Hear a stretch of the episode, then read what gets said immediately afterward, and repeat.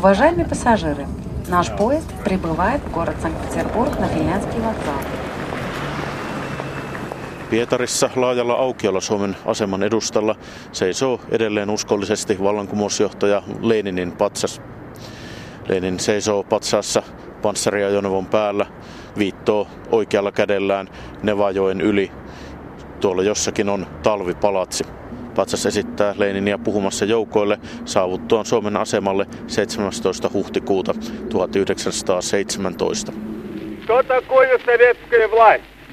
В чем заключается сущность этой новой власти? Tämä on tietenkin myöhäisempi puhe, joka on äänitetty vasta lokakuun vallankumouksen jälkeen.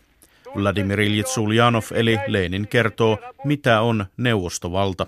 А теперь первый раз управляют государством. Притом в массовом числе как раз те классы, которых капитализм угнетал. Kun ennen valtiota tavalla tai toisella hallitsivat rikkaat ja kapitalistit, niin nyt valtiota johtavat ne, joita kapitalismi sorti, Lenin kertoi, siis työläiset ja talonpojat. Suomi juhlii satavuotiaista itsenäisyyttään, mutta samaan aikaan Venäjän vallankumouksen satavuotisjuhlinta on ollut hillittyä. Verisen kansalaissodan, nälänhätien, stalinismin, teollistamisen ja sähköistämisen, vankileirien saariston, suojasään, pysähtyneisyyden ja perestroikan neuvostoliittoa ei enää ole. Я лично считаю Октябрьскую революцию одной из самых страшных трагедий истории нашей страны. Henkilökohtaisesti pidän lokakuun vallankumousta yhtenä maamme suurimmista tragedioista. Vallankumous ja kansalaissota vaativat paljon uhreja, mutta ennen kaikkea vallankumous johti hirvittävään stalinistiseen diktatuuriin, pietarilainen Svetlana Vidrina sanoo kahvilassa suuressa Gastini Dvor tavaratalossa. Больше потому, что это привело к, к чудовищной сталинской диктатуре. Svetlanan sukupolvelle sadan vuoden takainen vallankumous tuntuu jo kuolleelta historialta. Но, и, кажется, я не знаю людей, которые действительно прямо желали бы en tunne ihmisiä, jotka suoraan haluaisivat palauttaa Leninin ideoita elämään. Toki tunnen vassareita. Vasemmistoajatukset ovat melko suosittuja nuorten keskuudessa, mutta ei tietenkään neuvostomallin mukainen marksismi-leninismi, Svetlana Vidrina sanoo. Suurta innostusta vallankumouksen satavuotisjuhlaan ei tunnu olevan Venäjän valtion johdossakaan. Historia on liian ristiriitainen. Taannoin Venäjän presidentti Vladimir Putin arvosteli Leniniä siitä, että tämä murensi Venäjän valtiorakennetta kansallisuuspolitiikallaan, joka loi erillisiä neuvostotasavaltoja imperiumin rajojen sisälle. Vallankumous ylipäätään on muodostunut kirosanaksi Venäjän nykyjohdolle, joka näkee uhkakuvana länsimaiden tukemat värivallankumoukset entisen Neuvostoliiton alueella. Neuvostovuosien jälkeen Venäjä on taas kapitalistinen valtio omalla jopa räikeällä tavallaan.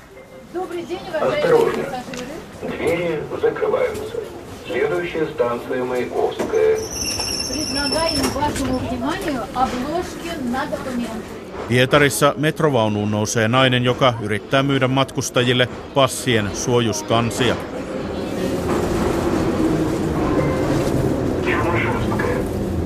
utopiasosialistisen kirjailijan Nikolai Tchernisevskin Leninin suosikin mukaan nimetyn metroaseman edustalla kaupitellaan asiakirjapalveluja. Sää on lokakuisen viileä.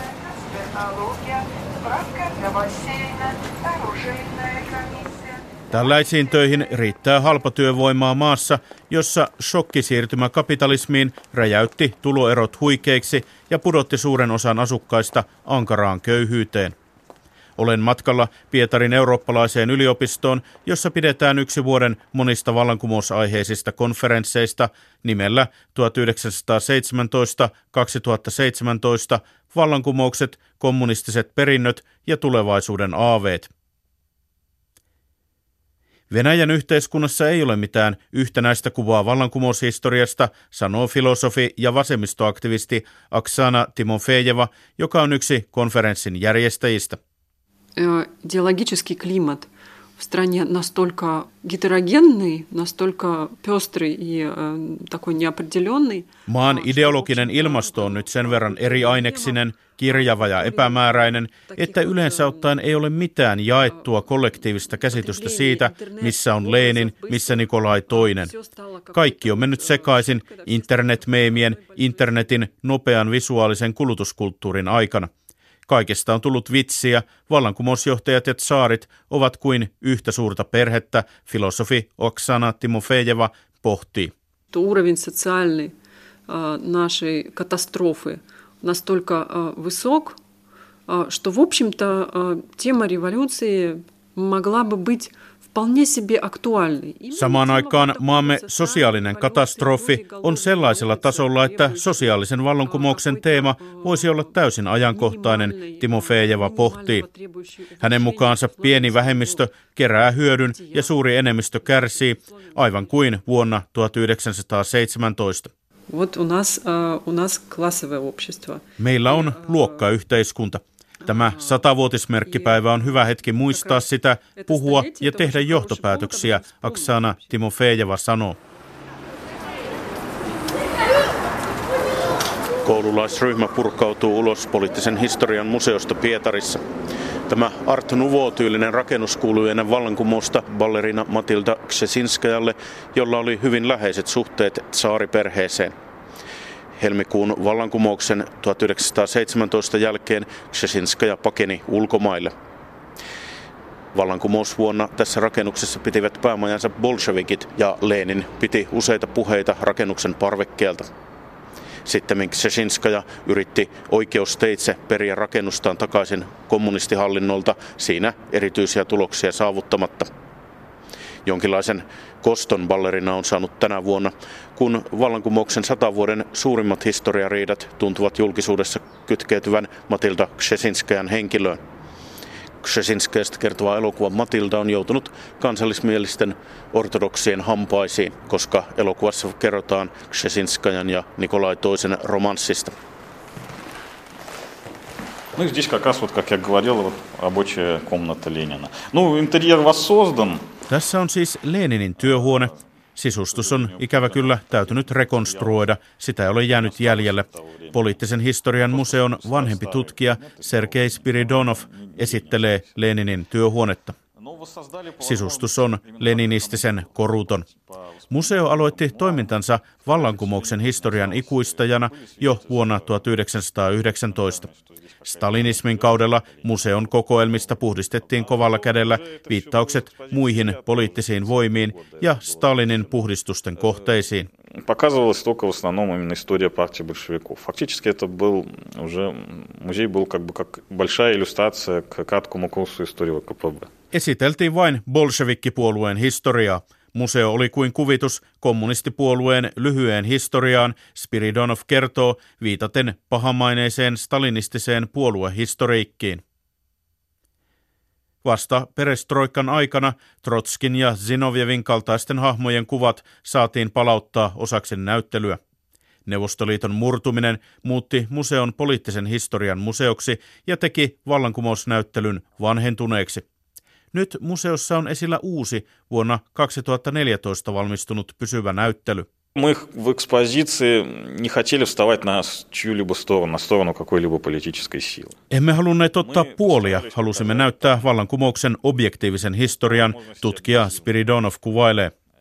Enää museo ei unohda vallankumouksen ja kansalaissodan lukuisia eri osapuolia, bolshevikkejä, maltillisempia, sosialisteja, menshevikkejä – sosiaalivallankumouksellisia SRiä, anarkisteja, liberaaleja kadetteja, valkoisia joukkoja, talonpoikaiskapinallisia. Jonkinlaista kansallista konsensusta museo silti tavoittelee. Мы постарались, во всяком случае, провести мысль о том, что революция э, для России это была, конечно, трагедия, очень большая трагедия. Tietenkin halusimme välittää ajatuksen, että vallankumous oli Venäjälle suuri tragedia – se toi myönteisiäkin muutoksia, mutta hinta oli hyvin korkea. Miljoonia kuoli, vielä useammat traumatisoituivat, kansalaissota raunioitti maan, Spiridonov sanoo.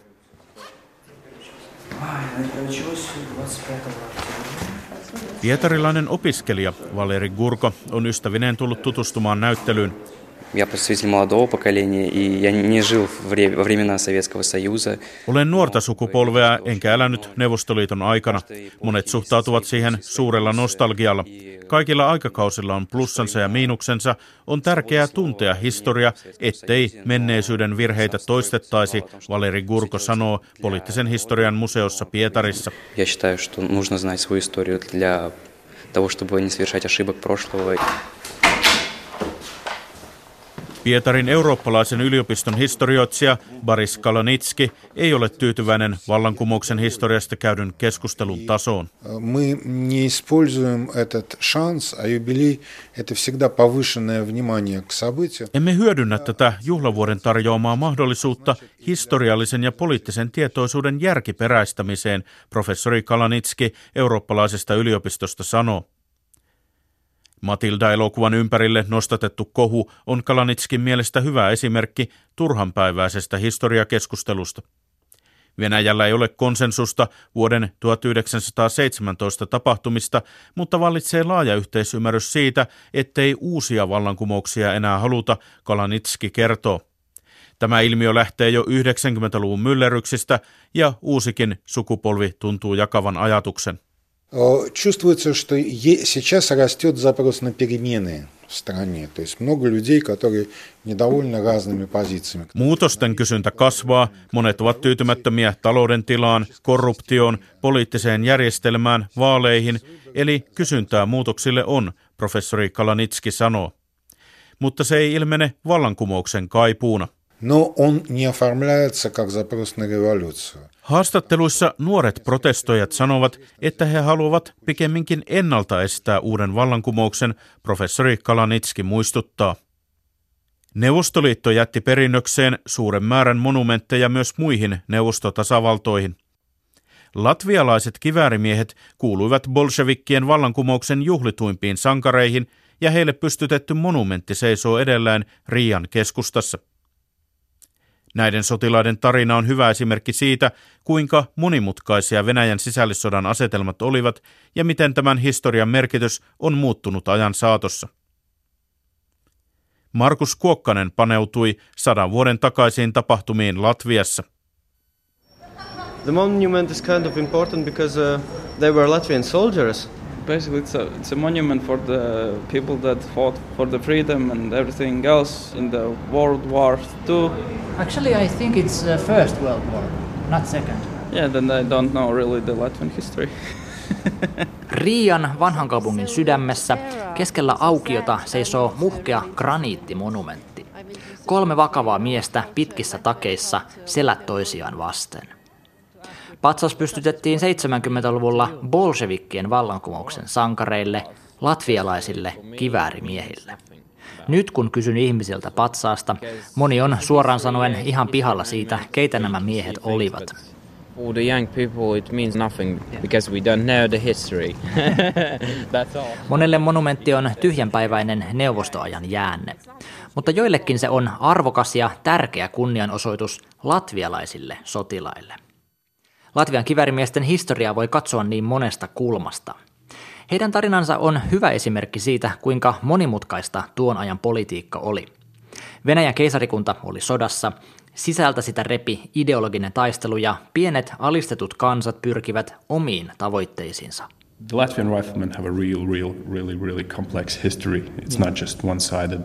Latvian sotamuseon ensimmäisen maailmansodan osastolla historioitsija Klaus Zarinch avaa latvialaisten kiväärimiesten historiaa. They were formed of volunteers at first in 1915, uh, a year into the First World War. Vuonna 1915 Venäjä oli pulassa. Kun Saksa oli vallannut suuria alueita nykyisen Latvian alueella, Venäjä suostui perustamaan alueelle kansalliset joukot, latvialaisten kiväärimiesten pataljoonat. Ne puolustivat kotimaataan osana Venäjän armeijaa. Toisella puolella saksalaisten riveissä oli muuten myös suomalaisia jääkäreitä. Saksan edetessä nämä latvialaisjoukot joutuivat perääntymään kauas Venäjälle asti. Kun bolshevikkien vallankumous sitten käynnistyi, latvialaiset perustivat punaisten kiväärimiesten joukot, joiden tavoitteena oli vapauttaa Latvia saksalaisilta. Monet upseerit tosin kieltäytyivät vannomasta uskollisuutta bolshevikeille ja liittyivät valkoisiin joukkoihin. Punaiset latvialaiset kiväärimiehet kuuluivat puna-armeijan kyvykkäimpiin joukkoihin. Ne taistelivat ympäri imperiumia ja turvasivat muun muassa neuvostohallituksen peräytymistä Pietarista Moskovaan. Latvialainen Jukum Svaatsietis nostettiin jopa puna-armeijan ylipäälliköksi. Parisataa punaista latvialaistaistelijaa osallistui myös Mäntyharjun valtaukseen Suomen sisällissodassa. Kun Saksa alkoi luhistua, Latvia julistautui itsenäiseksi, mutta uusi hallitus joutui heti pakenemaan Liepajaan, kun puna-armeija valtasi Riian. Puna-armeijan latvialaiset kivärimiehet olivat omasta näkökulmastaan vapauttamassa kotimaataan saksalaisten ikeestä, eivätkä he alkuvaiheessa tienneet, että vastapuoli taisteli vapaan Latvian puolesta.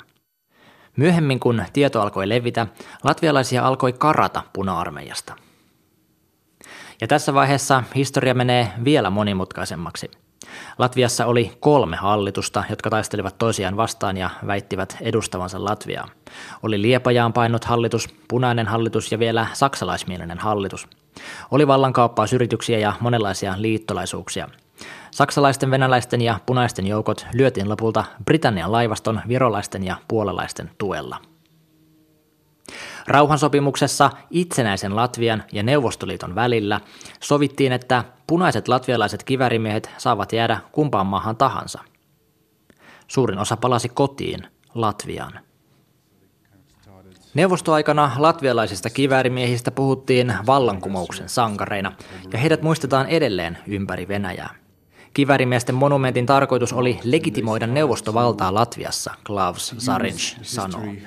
Nämähän olivat Latvian ensimmäiset kansalliset joukot, ja ne taistelivat Neuvostoliiton puolesta. These were kind of our first national soldiers, and they fought for the Soviet cause.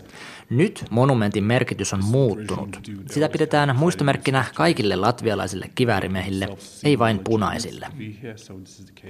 Nyky-Latviassa koululaiset oppivat, että latvialaiset kiväärimiehet taistelivat maahantunkeutujaa vastaan, ja tämä oli tärkeä kansallisen heräämisen hetki. Okei, sagatavojamies filmēt! Klusums uz laukumam! Kamerā, kamera B! 30 kilometriä Riasta itään Aadasin hiekkakentillä juoksuhaudat täyttyvät kiväärimiehistä pitkissä sarkatakeissaan ja koppalakeissaan. Joku vitsailee kaasuhyökkäyksestä. Pari sekuntia myöhemmin viereen putoaa pommi. Räjähdys, avustaja huutaa ja heittää sotilaiden päälle hiekkaa. Työn alla on Sielujen myrsky-elokuva, uusin kunnianosoitus latvialaisille kiväärimiehille. Ja, Stop! Stop!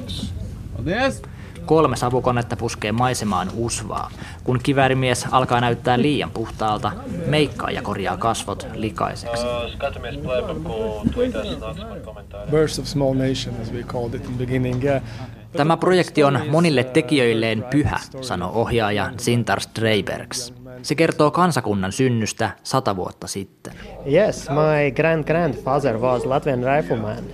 Yksi elokuvan sadoista avustajista on Karlis Udras, jonka oma iso-iso-isä kuului kiväärimiehiin.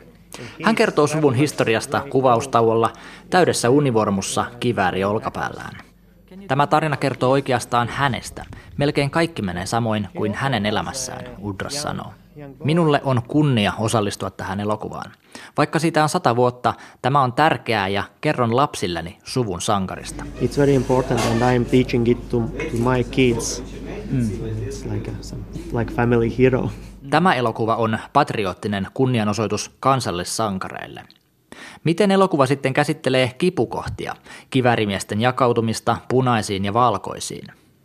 Ohjaaja aloittaa vastauksen pitkällä johdannolla. It is very hard to determine what happened because uh, all the on vaikea sanoa, mitä silloin tapahtui, mutta voimme nähdä kivärimiesten ratkaisujen motiiveista sen, että he olivat kyllästyneet tyhjiin lupauksiin.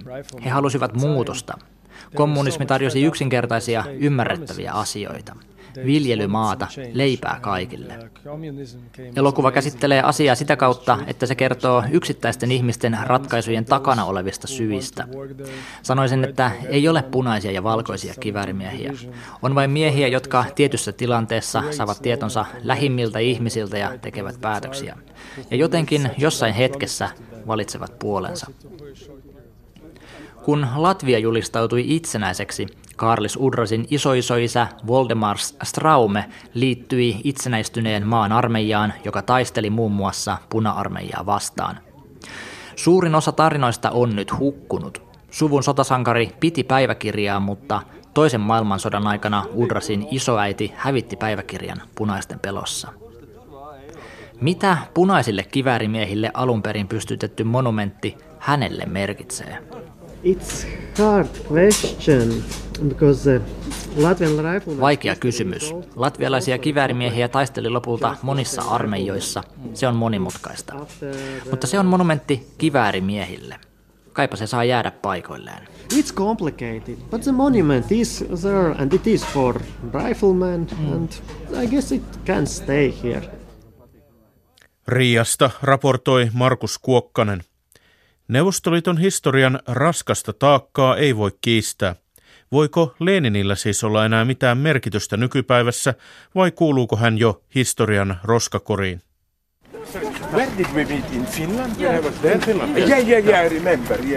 Pietarin eurooppalaisen yliopiston konferenssissa tapaamme radikaalin filosofin Slovenian Ljubljanan yliopiston professorin Slavoj Zizekin, jonka provokatiiviset luennot vetävät luentosaleja täyteen eri puolilla maailmaa. Zizek on pohtinut paljon Leninin poliittista ajattelua. Hän myöntää suoralta kädeltä, että Neuvostoliitto oli katastrofi, aito tragedia.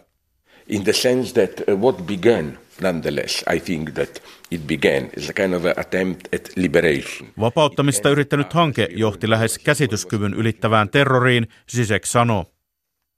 Zizekille keskeistä Leninissä oli uskallus arvioida tilanne aina uusiksi. Kun Venäjän vallankumouksen esimerkki ei laukaissut toivottua maailmanvallankumousta, bolshevikit olivat pulassa. Zizekin mukaan Lenin näki selvästi tilanteen toivottomuuden. What I admire in Lenin is precisely, at least at the level of theory, his utter modesty. Ihailen Leninissä, ainakin teorian tasolla, hänen täydellistä vaatimattomuuttaan. Hän näki heti, että ei ole toivoa rakentaa suoraan sosialismia Venäjälle. Hänen mukaansa bolshevikit saattoivat lähinnä kouluttaa kansaa, tuoda Venäjälle hieman eurooppalaista sivistystä, Zizek kuvailee. We should drop that big Marxist teleology. Meidän pitää luopua suuresta marksilaisesta teleologiasta, siis ajatuksesta, että historia kulkisi jotenkin säännönmukaisesti kapitalismista sosialismiin. Ei ole mitään teleologiaa, Slavoj Sisek sanoo. Uuden ja vaikeasti hallittavan suurvaltakilpailun, uudelleen nousevien raja-aitojen, kasvavien sosiaalisten erottelujen ja uhkaavan ilmastonmuutoksen maailmassa ei ole mitään varmuutta. So this is what we should learn from Lenin that we should be ruthless, not in the sense of secret police, but in the sense of rethinking our entire situation when we find ourselves in a new historical context. Meidän pitää oppia Leniniltä, että meidän pitää olla armottomia. Ei salaisen poliisin mielessä, vaan oman tilanteemme uudelleen ajattelemisessa. Kun löydämme itsemme uudesta historiallisesta tilanteesta, slovenialainen filosofi Slavoj Zizek sanoo. Näin siis maailmanpolitiikan arkipäivää tällä kertaa.